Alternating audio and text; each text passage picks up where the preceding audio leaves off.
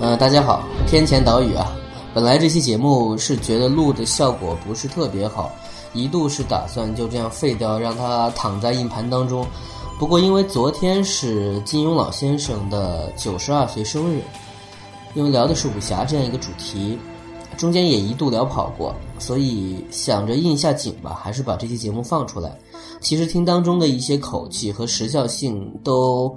过去有一个多月了，但这倒无所谓，因为武侠是一个我们一直很想聊的永恒的话题，所以这期节目也不是单单这一期就结束了，好吧，就这样。呃，下面是正片。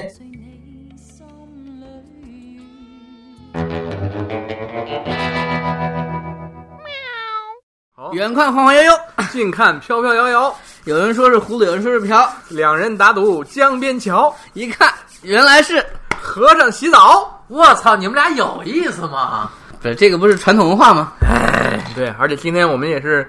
从传统文化开始聊嘛。那个欢迎大家收听最新一期《跑题不跑调》哈，我是老五，我是老杨，我是老库，老， 您是库布里克呀？还是？ 我每次觉得这个名字都好开心。嗯、不是有个有有个乐队叫新裤子吗？你是老，我是老裤子， 我只要不是缝裤子，怎么都行。冯裤子现在火呀，影帝呀，你开玩好笑。行了，说正事儿吧。那个，这期我们从哪儿聊呢？从熊猫开始聊。对，就是我有一个想聊的一个一个现象啊，就是呃万众瞩目 那个大 IP《功夫熊猫》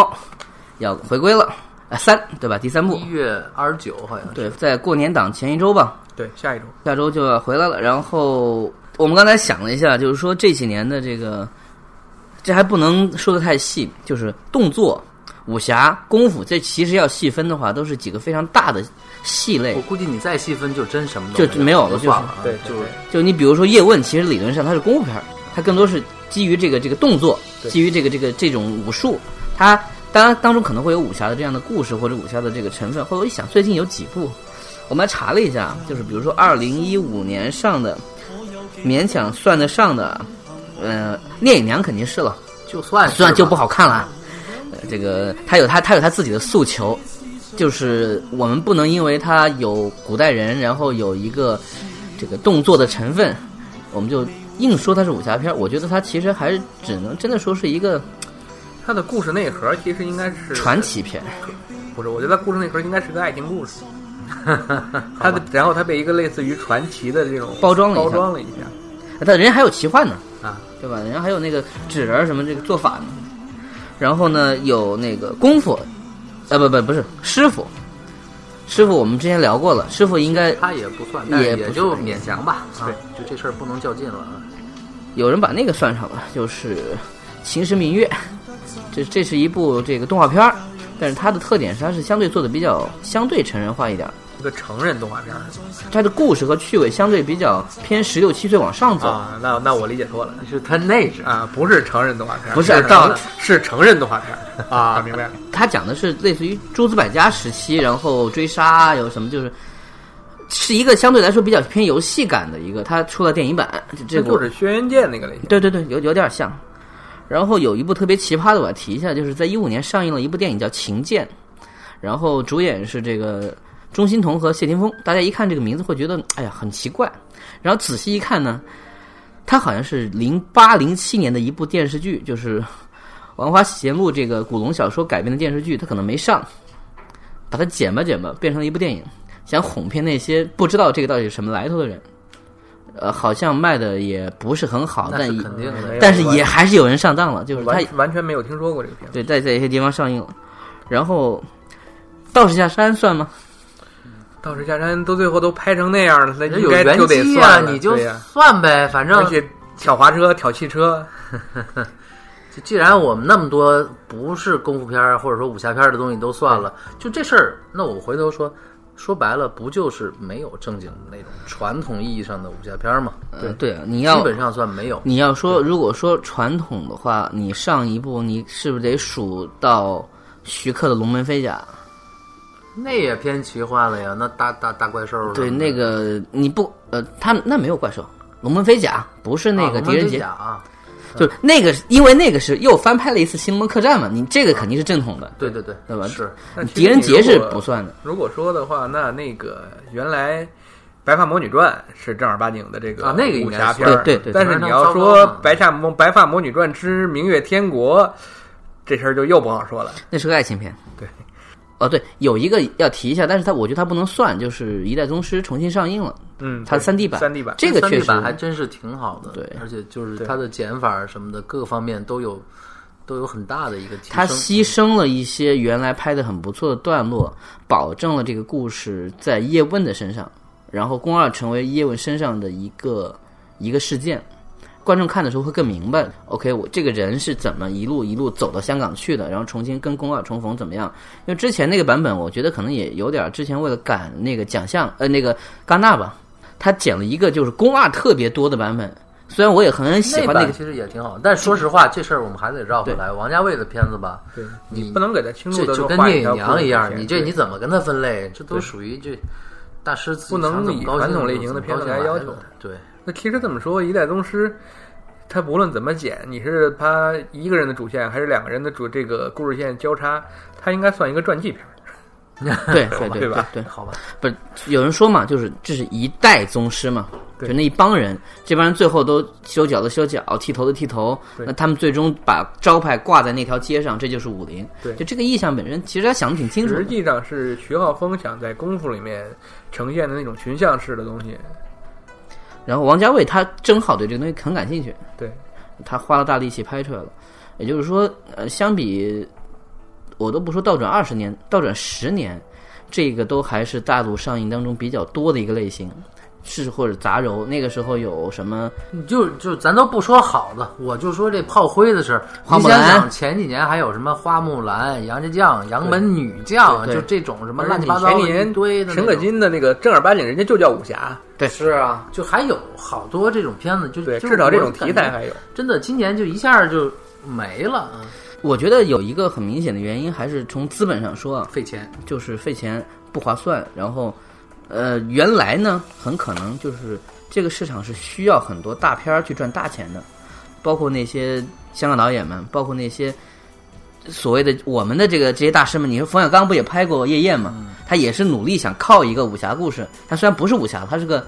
他是个宫廷伦理戏嘛。那这事儿是不是啊就是往回找补？就是还是因为当年《卧虎藏龙》的成功，然后张艺谋他们就引了一大批，就是这大片儿就要大制作，呃然，后就因为要呃拍动作戏。 《卧虎藏龙》起了一个点，然后呢，还是英雄开始的。是大家发现我投特别多的钱，就是我我这个片花了可能比如一亿，我就能回十亿，比我投十部一千万的片可能要划算。嗯，那个时候确实也有可能有这样一个倾向，就是大家会发现哇，这样的片子我没看过，就是国产片啊做这么大，那能够容纳这么大的那个类型没有多少，那个时候是没有科幻片的，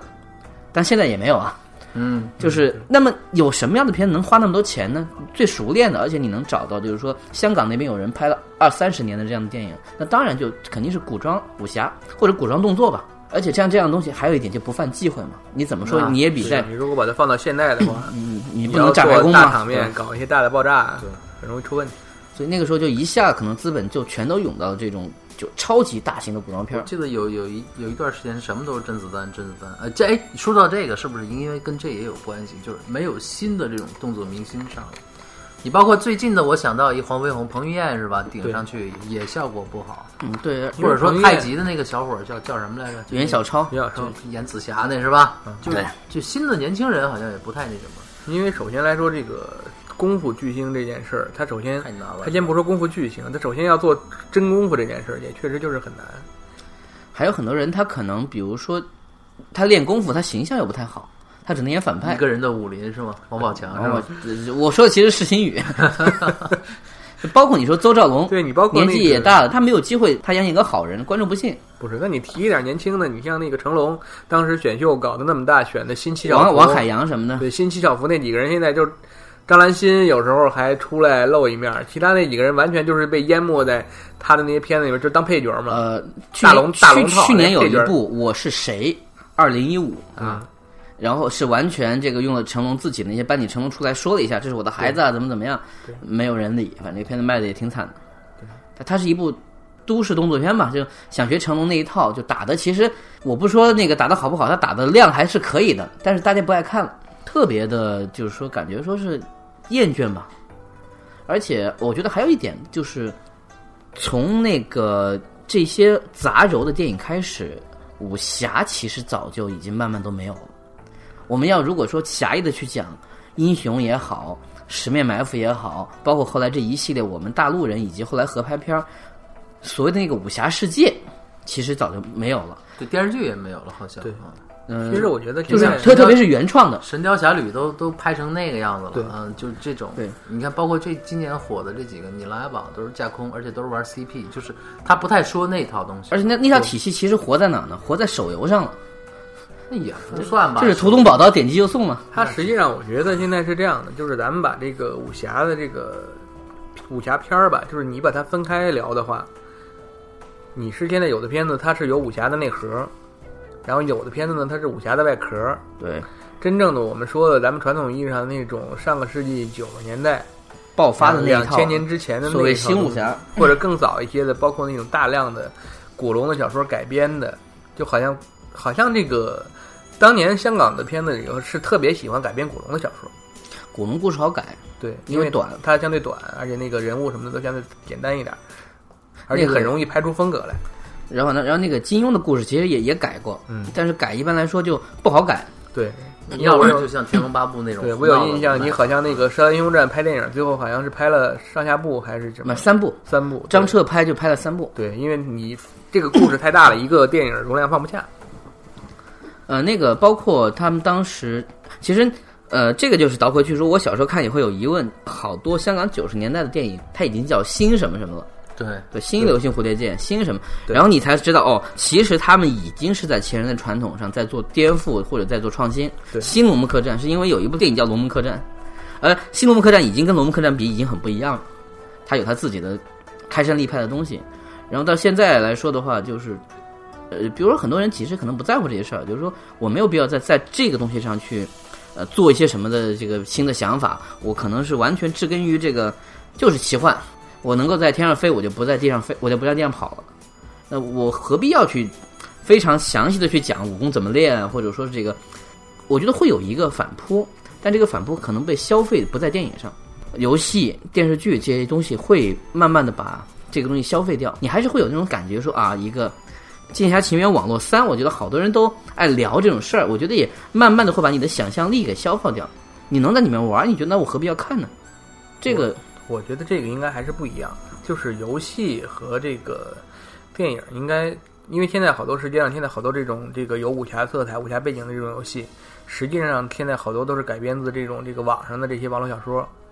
对我也觉啊得是这些网络小说把这事儿我觉得就是坏了你如果现在按这个流行的这个 IP 开始聊的话，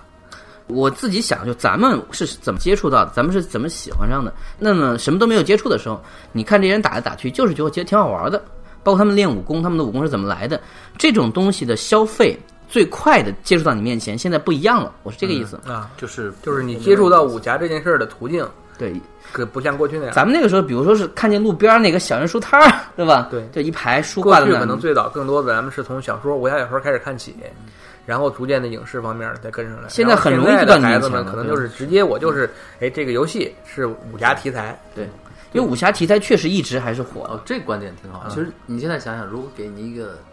给你一个四本儿的一个书武侠小说，对他可能也没有耐心坐那儿看，然后有没有电影，有没有电视剧，然后看了一眼不好看，算了，打游戏去。就可能真的是你当年能耐得下性子去看武侠小说，就是因因为没没那么有多这么玩儿多的东是西吗可以来干扰你。好吧，真挺好啊。那我们还算赶上好时候。嗯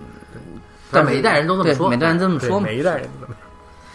行，好，我们这一趴先结束一下，我们找一首武侠的这个配乐来做一下这个间奏哦啊。，这这聊的有点伤感啊，对是我们年龄大了还是怎么着？这个伤感，我觉得也是正常和必然的。不是我们年龄大了，是这个时代把我们淘汰了。好吧，好，我们我们放首淘汰的歌曲吧。当当当不是，当当当当当当当，我准备放的是《淘太郎》。好不是吧，，我刚才这两句是这个周星驰老师的新片新推出来的一首宣传的这个歌，对，那个《大射家雕英雄传》的主题曲。大家可以去听一下，就是不太有底气的郑少秋老师唱的。还有这个莫文蔚老师。带着一种 R&B 感。呃啊啊，对，由这首歌我还可以推荐给大家另一首歌，这个去年还是前年我忘了，那个就是那个片子《扫毒》还是什么？小李飞刀是吧？呃，对，扫毒是要入刀山。对，那个片子的片尾曲是这个是要入刀山不是食神吗？也是，啊，，对，是要如刀山，因为最早是郑少秋唱的嘛，《小李飞刀》嘛。然后你听那个版本，然后你再回头听他们那个扫毒的那个，他这个片尾曲，他做了一个摇滚的版本。其实那个摇滚的版本我还挺喜欢听的，就我每天早上这个睡醒了，然后半醒不醒的这个状态，就靠那首歌激发一下自己起床的斗志。 好的，那我们接下来就不放这首歌。对大家可以去搜一下。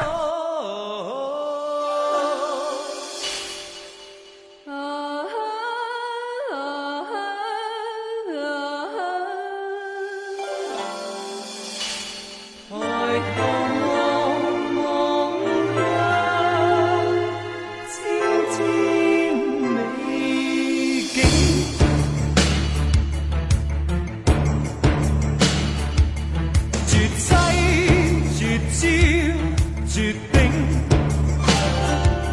情倾人倾心倾，仰天一笑，望穹苍问句，究竟世上什么最劲？射雕、射狮、射虎。流英雄身影，仰天一笑，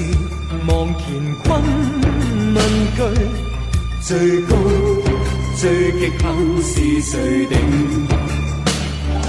人间豪情壮志。好汉，精英，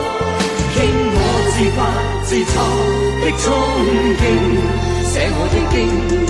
是我發光發聲，雲上抱月抱星。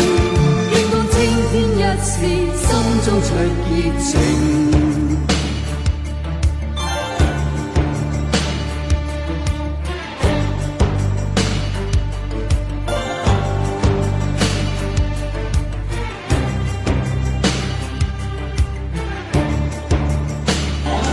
人間豪情壮志，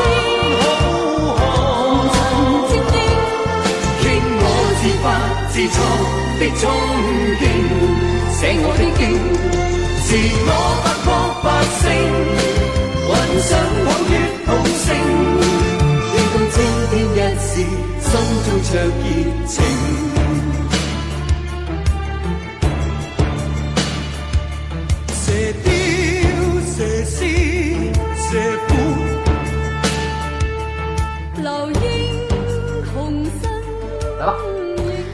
回到我们节目，哎呀我刚才说了正经点儿我，操一定要用这种语速来进入我们的下一趴节目。为什么呢？我们聊点伤感的事情，就是哈哈，聊一下你们最早看的第一部武侠是什么？ 就这种，咱们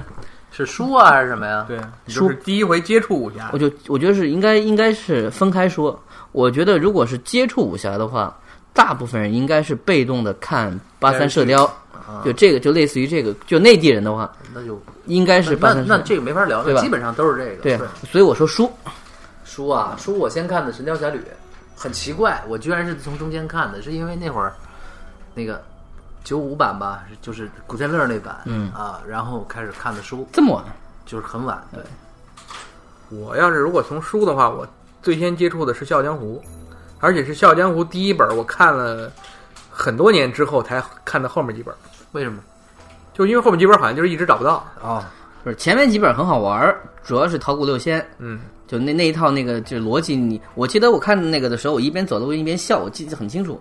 就是你没有见过那个时候，就是呃一一群人一本正经的在说特别无聊的事情，就是他们我主觉得那个可能是因为就是这个，你看金庸，因为大家大多数这个开始都是看金庸的东西，小孩儿好像很少说一上来看古龙啊，看这些东西。我就是。而且我非常不幸的，我看的第一本书是在别人家过年的时候，应该是什么亲但是戚我家，觉得就是第我一次看到了《九月莺飞》。如果第一次看古龙，而且还能长期的连着把古龙的其他东西看下去的话，这个人可能是这个成熟的比较早吧，青春期大概是在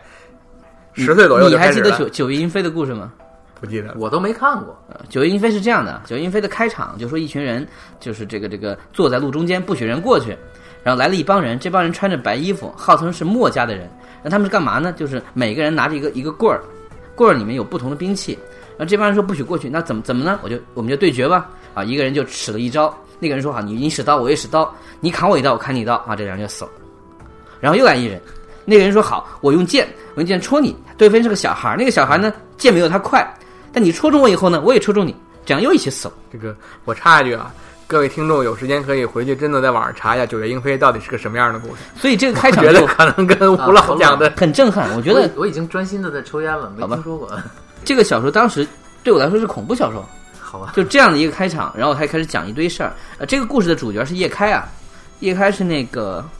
据说是这个李寻欢的徒弟，他自己承认过吗？好像也没有。讲的这个事儿不重要，但是可能是古龙那个时候已经开始在变自己风格了，他用了很多很奇诡的那种描述方式。呃，当中还有一段，这个这个这个桥段，我觉得我现在也没有看到过，就是男主角去探听一个事情，然后呢，他探听事情的时候，他要找一个人叫什么观音来着，他宣不同人的脸去看，然后这个时候呢，他被人打了一掌，当他被打完这一掌之后呢，他突然发现自己身上的衣服全变了，变成一个女人，所有人都说她是个女人，他想证明自己不是一个女人的时候，他的那个这不功是武功也没有了太太太对太吗生殖机吗？就是就这样一个事儿。当时看的我，而且看到这儿的时候呢，我就得回家了，我就没有办法看下去。就你知道真相是什么？过了一年多我才看到那本书，我都不知道那本书名字叫什好么。像有印象的。我开始看古龙是先开始那些那个楚留香还有沈圣依的那些小的短片沈圣依不是古龙，啊，沈圣依不是古龙，是黄英，啊那就是他是不是被架着古龙的名字成名？有可能有可能。啊。就是那种类似于小短片的侦探故事，实际上对对对就是每江湖上又掀起了一阵血雨腥风那种。是这样，有一个叫黄英的作家，这个作家呢写了一大堆那种就是叫惊魂六记，被号称是学古龙学的比较像的，嗯什么雪鹦鹉啊，就是就就就这样一批。古龙呢，因为有些书那个时候比较乱嘛，他有的是代笔，有的不是代笔，有的是那个时候台湾的书商已经就是很像了，那我就拿古龙的名字出，就跟咱们看过一本书叫做《七笑拳》一样，嗯，有一本漫画叫《七笑嗯拳》，然后它的作者叫做了山明，实际上不是啊，这个就是乱码二分之一。然后就是你也不知道为什么他们要这么这么干，他可能觉得就是能卖钱嘛。我还有一个印象，这个印象是我觉得挺有趣的。我最早接触到武侠其实不是不是看书，是听电视人剧啊听人说书。是我的舅舅，我有一个比我大十多岁的舅舅，他那个时候呢，可能他肯定是一个喜欢看武侠的人，他看完以后特别想跟人讲。那个时候我特别小，我可能就小学几年级，他说我给你讲一讲那个《笑傲江湖》的故事啊，然后他就讲讲讲讲，没讲完，然后他就走了嘛，然后我就回家，我觉得这个故事没没有讲完，然后过两天说啊，那个故事不好看，我跟你讲，我给你讲个《侠客行》的故事啊， 他给我开了，给我挂了三个坑， 你知道吗？这我听着你舅舅真是马伯庸啊， 真的。然后他他没讲说天上掉陨石的事儿吗？还有地铁的故事啊，那会儿没地铁 呢。然后那个你到后来，我忽然忽然发现，哦，《笑傲江湖》这个电视剧在电视台有播，呃，那个时候它有一个东西叫电视报啊，电视报上面是有每一集的那个剧情简介的，啊剧情简介。当时那集《笑傲江湖》应该是周润发的，对。呃，这个是有有有线的是看到那种没有有线看对，看不家到里边那个有线电视我印象特别深。我最早是那个郑佩佩的那个《倚天屠龙记》，嗯，每天下午演四集，也不是演六集，然后正好是他那个时间特别好，每天是小学还是中学我忘了，就是两点多下课，然后回家正好看，耽误半集。反正你也知道，那电视剧耽误一集都没关系对啊，有点像韩大剧量是的吧？时间就是看那个。而且你看多了以后，你对那那那那那帮配音熟悉之后，你其实不看画面也行，因为成本嘛，他们其实不是经常打架。哎，那个好像还真是同期生的吧？那台湾的那个。台湾的有可能，对，我记得那个还真是台，就是那因为那是台湾的，就不是说我们熟悉的那批香港人啊。呃，有有可能有的人，比如说他国语不好，他就配一下，因为我印象当中有的时候会有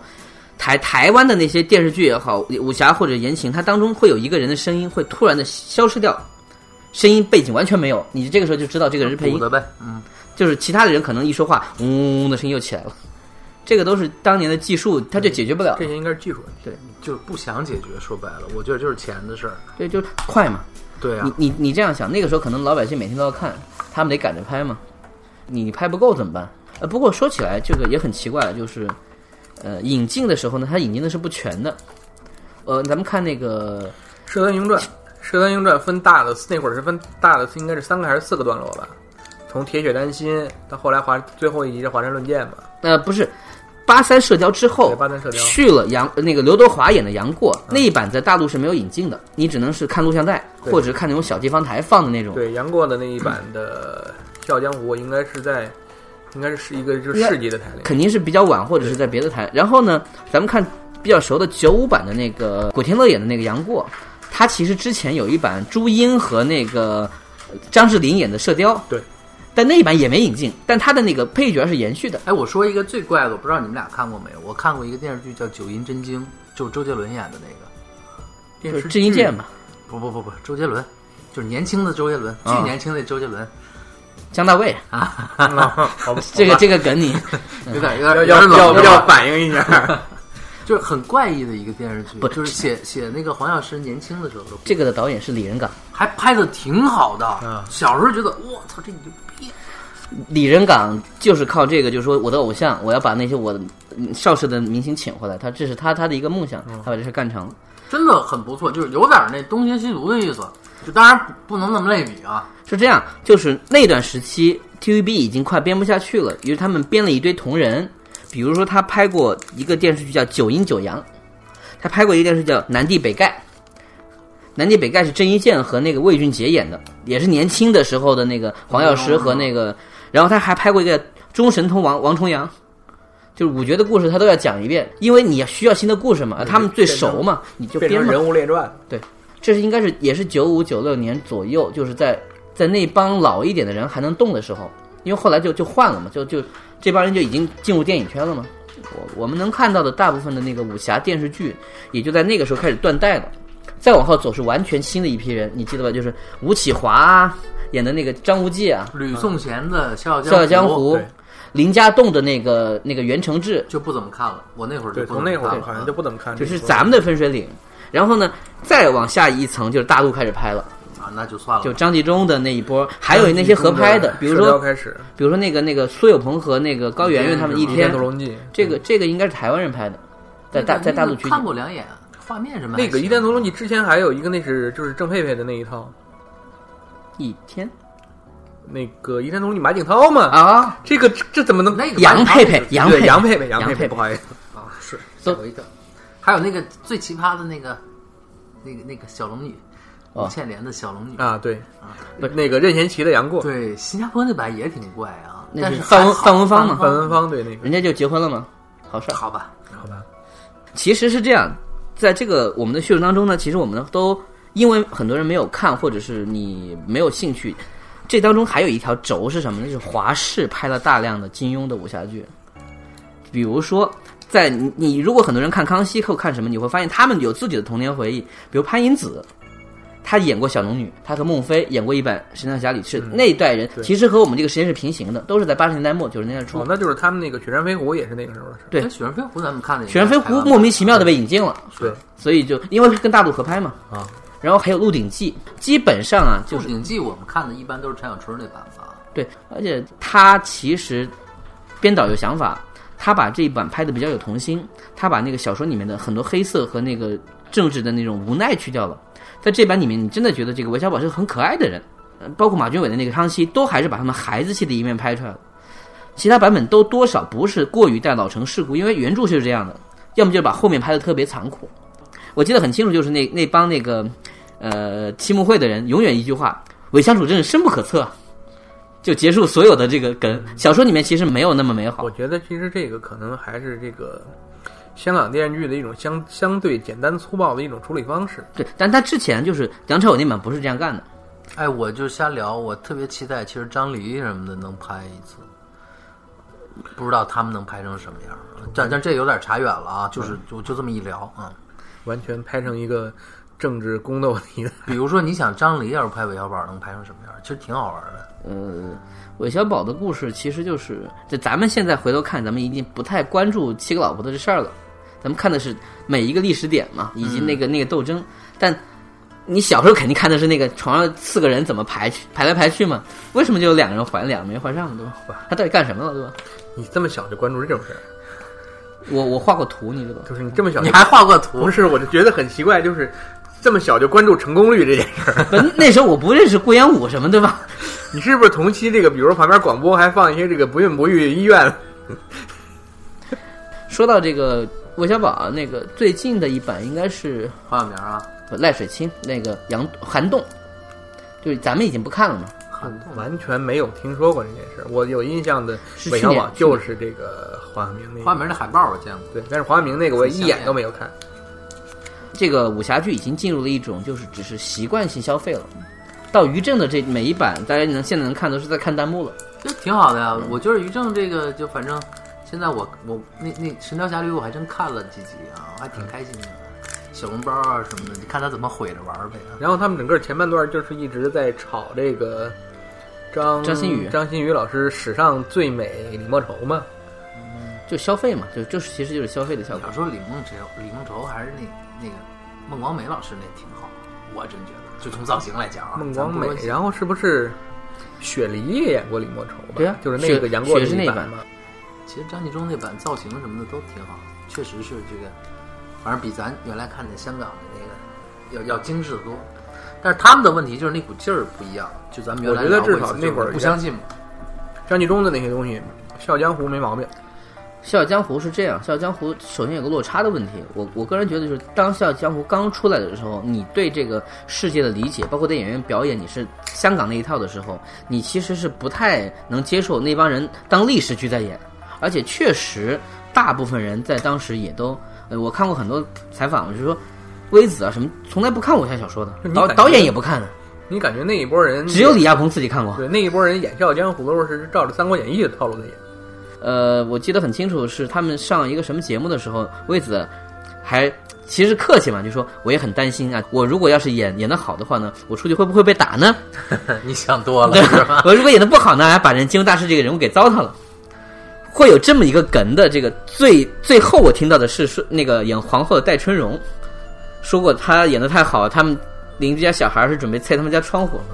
就是现在大家其实已经不会那么认真的就人戏不分，就这个话已经不会聊了。以前可能真的就是看的少，那真是白毛女的时候可能有出这事儿，那就这就太开枪打荧幕这种事儿，是还有就是所谓的坏这个事儿，你看，就是容嬷嬷为什么现在会火呢？就大家对这种所谓的那种小恶，其实是一种赏玩的态度。就是你越坏，或者你坏的越贱，我觉得你挺挺可爱的。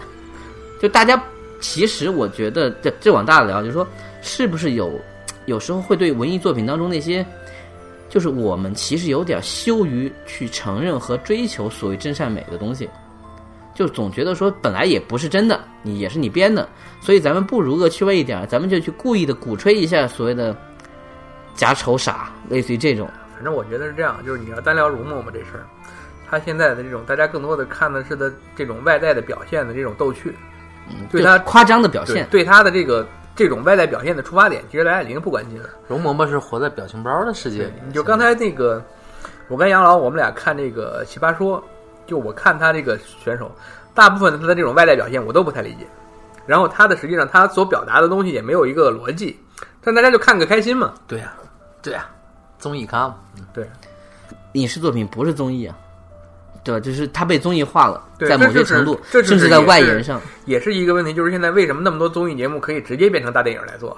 嗯，这个好，这个这个说的漂亮嗯，这个正好我们在聊的这个时候，那个什么《极限挑战》对啊，也这不是大电影也也已经上上了嘛。呃一一一天一千多万、两千万嘛，卖的还可以。以这个它成本来说，不管怎么样对，但你要这么说，你说这帮人如果他去演一个电影儿，这个卡司一定太贵了。那对嗯啊，但如果是综艺呢，它的成本其实相对再高也就它也就拍行法不一样嘛。而所以且话说回来，是不是现在的观众就是对不在乎。对电影这件事儿就不像我们觉得这你得你得那样去看一电影，现在嗯这就热闹了，完反了。正我觉得现在真的是这样，就是咱们也不是说从小就觉得看电影这个事儿是一个非常有一个多大高度的东西。，对，它首没有先电影这件东西，它还是一个娱乐产品，是因为就是你你在觉得好看或者吸引你，那个世界吸引你，让你对进去。对你你在里面，你就会觉得这个事儿重要了。我觉得电影好看，就瞎瞎聊一句，是当年学校就是那种开幕开学式还是什么，然后不最后都要放个电影吗？我不知道你们有没有那个我们是习俗，我们是每年有一次要去看电影，但不会是开学，就就反正我们那会有儿类似是那种包场对，对包场就是有一次居然放了《古今大战秦俑情》，哦啊，《古今大战秦特俑》别开心， 《古今大啊战秦俑情》，我真的是在电影院看，是的啊对，就是那个感受非常好啊。对。我在电影院学校组织看过《药我小时候因为这样，是就不是是反差那比较大个我父母那个石油单位嘛，他们我们等于也是石油大院儿，然后我们有一个职工俱乐部，他是定期的，那会儿是基本上就是，当然那会儿谈不上院线，就是按同时代》上映的片子，哦呃内我们部基本上都能内部看得到大院的那个对电影，像我们那会儿那个，像包括《夜半歌声》这些片子，我们都是这个电影院看的，包括那个《终结者一》上的时候，我们是同期在电影院看到的对，我们我们也是。哎，你要这么说，我其实，在电影院看过《霸王别姬》啊，啊，那太不容易了。是也是就是院线，就是不是不是院线，就是在被禁之前，就是铁路，我我们那个老家是铁路那边，就是就是你说那种礼堂的行为，对不知道他怎么拿到的东西，反正我有印象，我看过，可能是不是就是真的是花钱买了个拷贝？就就反正说不清嘛那种事儿啊。那实际上就是那个时候卖拷贝嘛，拷贝你往往各处发嘛。嗯对。但后来不就被禁了嘛，嗯，就就不让放了。你也不知道那个是租还是怎么，这个这个商业模式我们那时候不清楚。但确实那个制片厂是靠卖拷贝来赚钱的，对，他没有别单的独任就是靠生产拷贝。没有别的任何的东西，而拷贝本身又很贵，你这个事儿你不可能先是，你肯定是有人要，再怎么着我再行嘛。所以你看，其实电影这一件事儿，就是你的观看的方式都发生了这么巨大的变化，这就是。嗨，现在的年轻观众一定不会去去这么较劲，因为这事儿是每天发生的事儿，对他们来讲无所谓嘛。包括在我们更早之前，比如八十年代很多大工厂，他看电影，它是一个一个集体活动，对，它对吧？一就个是发单位票福利，对，单单位位福发利票，然后呢，就那么几场，你去看啊，就是你整个电影院都是邻居、同事什么，就是大家坐一块而儿，且特别热闹。而且因为大家在同一时期看了一个东西，它也有一个讨论的氛围。对对对，那么那个时候好在说，因为没有太多选择，所以来说，至少看东西也不是太乱，好不好看是另外一回事儿，不是很乱的东西，都是还是正经拍的。对，因为那会儿的片子，说实话是相对的质量也都比较高。还有时候会看到一些莫名其妙的外国片儿嘛，就印度片儿，我有印象。对，一些歌舞片儿，那会儿看武侠看的多吗？呃，我印象香港是片儿肯定不多，不是我在不多学校的时候放过一次《天龙八部》，然后觉得特别难看，就是巩俐啊什么那版胡闹的那个，哦，那个那都是已经相对晚晚一点点的了了。上中学还是上小学我忘了，反正就是也是在学校的这种行为啊。那个应该至少是巩俐已经拍完《唐伯虎点秋香》以后的张片敏子了，林青霞，对，三个三个那什么，对，呃，整个武侠的这个氛围其实是一个惯性很强，就是我们会觉得说，可能还是零几年的时候，慢慢就越来越不行了。事实上，他们自己知道，就在某个点之后，都是努着，要么我就也是一样追加投资，我往上追，我加大明星。因为实际上你如果以这个 武侠片儿的脉络来说，在大陆基本上是少林寺开始，嗯，然后之后的也没有一个比较清晰的，比如说发展出大量的东西。但是奇怪，我对那个电影完全没有印象。然后到后来，可能你像少大林大陆是这样，大陆引起峨眉啊这样一些地方拍摄极极多，每年可能有十几部到二十部那种很小的功夫片儿，各种各种武功，雪滴子密探，黄河包括什么木棉袈裟、那都还是大的，有很多小的，什就是么各地南武术北队。南北少林，呃后来是不是一直到这个于荣光那个是吗？对啊对于荣光是慕容家是那木个木棉袈木棉裟，袈裟。后来是不是就一直到这个和平的那个双旗战刀客之后？那个反而是很老以后我看，嗯我没在电影院就是有过这种直观。那个时候是这样，我还看过很多莫名其妙的，你一查你能查到是什么山西电影制片厂，包括上影，包括包括峨眉，包括什么有个叫昆仑，包括那个天山，就这样一些制片厂拍过大量的，你现在去查你也你也查不到什么资料的一些一些武侠片儿或者动作片儿，他也是找一个，我记得我看过一个故事是讲尉尉迟恭和宋金刚什么的，就反正就播了这么打打打打打，宋金刚，然后对，那个就隋末的事儿，然后那个说堂里边的故对事，然后还有一个一个故事叫做什么“武林三兄弟”，还是“武林三什么”？就是你能看大陆的人开始在模仿了，还包括有一个有一个片儿是在电视上看的，叫《岳家小将》。对。但是你听你说的几个片名，基本上还都是历史题材，对，对嗯它不是一个完全虚构的从文学作品里面生发出来的一个东燕西。子、李三儿、大刀王五，这都有印象。而且我记得那会儿就是从楼上跳都是那个反着拍，对，就是那个那个跳到楼上是是对对跳到楼下，然后再倒过来。对对对，然后那奇怪的慢动作，呃，有一个特别明显容易区分港片和大陆电影的那个区别，就是说那个拟音的打斗，大陆的电影打斗声音特别大，就是那种，是吧？就是你人没打到，你你仔细看两个人都没打到，然后他打的声音特别响。然后呢，我还看到过一些节目讲说，比如说模拟那个马蹄的声音，那个时候的这个那个都是现场模拟嘛，配音有南派和北派，南派是拿两个小碗这样敲，北派是敲自己的腿。啊，就是就这种咯噔咯噔咯噔和对对对啪嗒啪嗒啪嗒啪的这是种区他的别。塔，他的塔，他对的塔，嗯拿一个毯子把自己腿一盖，然后拍拍腿。然后那个包括他里面说过说那个什么那个武侠的那个兵器，然后要他们那个时候也是一样，受香港的影响，就找些奇怪的东西，要设计一些有趣的兵器，而这些兵器怎么做？呃，那还是一个相对来说商业性、商业思路比较清晰。虽然我们也不知道卖不卖，因为那个时候很多时候他卖拷贝的这样不不太一样，模式不太一样。对，但很多地方的武术队就会有这样的一些机会，不管什么题材，他们只要比如说有这样一些武术的支持，他就能有一个呃电影叫做《鸳鸯蝴蝶腿》，然后叫无敌鸳鸯腿，对啊，对无敌有鸳印鸯腿象。，有印象。那个无敌鸳鸯腿对铁砂掌，这个故事呢，其实抄的是类似于文素辰火烧红莲寺这样一个模式，就是一个一个和尚一个庙里面对，藏了很多女的，拐卖女性去去做那个不法经你这营。么说，我有印象是八五年左右，好像是还是九几年，时间记不清了。我第一部就是录像带看的是《鹰爪铁布衫啊，就是那个是哦那个最你神奇的吴思远的一一要个有一个演示捏鸡蛋的这》，个是的效是的果。啊，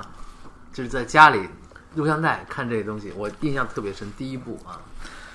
那里面几个人其实都还是蛮有名的，他只是不是香港最有名，他是第二梯队，黄正利啊，导演大反派的，然后那个刘忠良，他们好像都是练跆拳道的，但这个捏蛋这个事儿呢，对，就是这个故事太太有印象故了事情不节已经重要啊，完全我只已记经得完全忘咔了。那一下啊。对这个表情又在那个作为一个 JF 又活了很久。还有我有印象的就是那会儿的电影特别逗，结尾永远都是这个一个定格，呃一个定格是后把剧中反派啪一脚，然后巨大的两个字是再会，是吧？或者是终剧中剧剧中剧中说到再会，那我们感觉这个好像这一趴聊的差不多了，先再放首歌，然后我们再会。再会。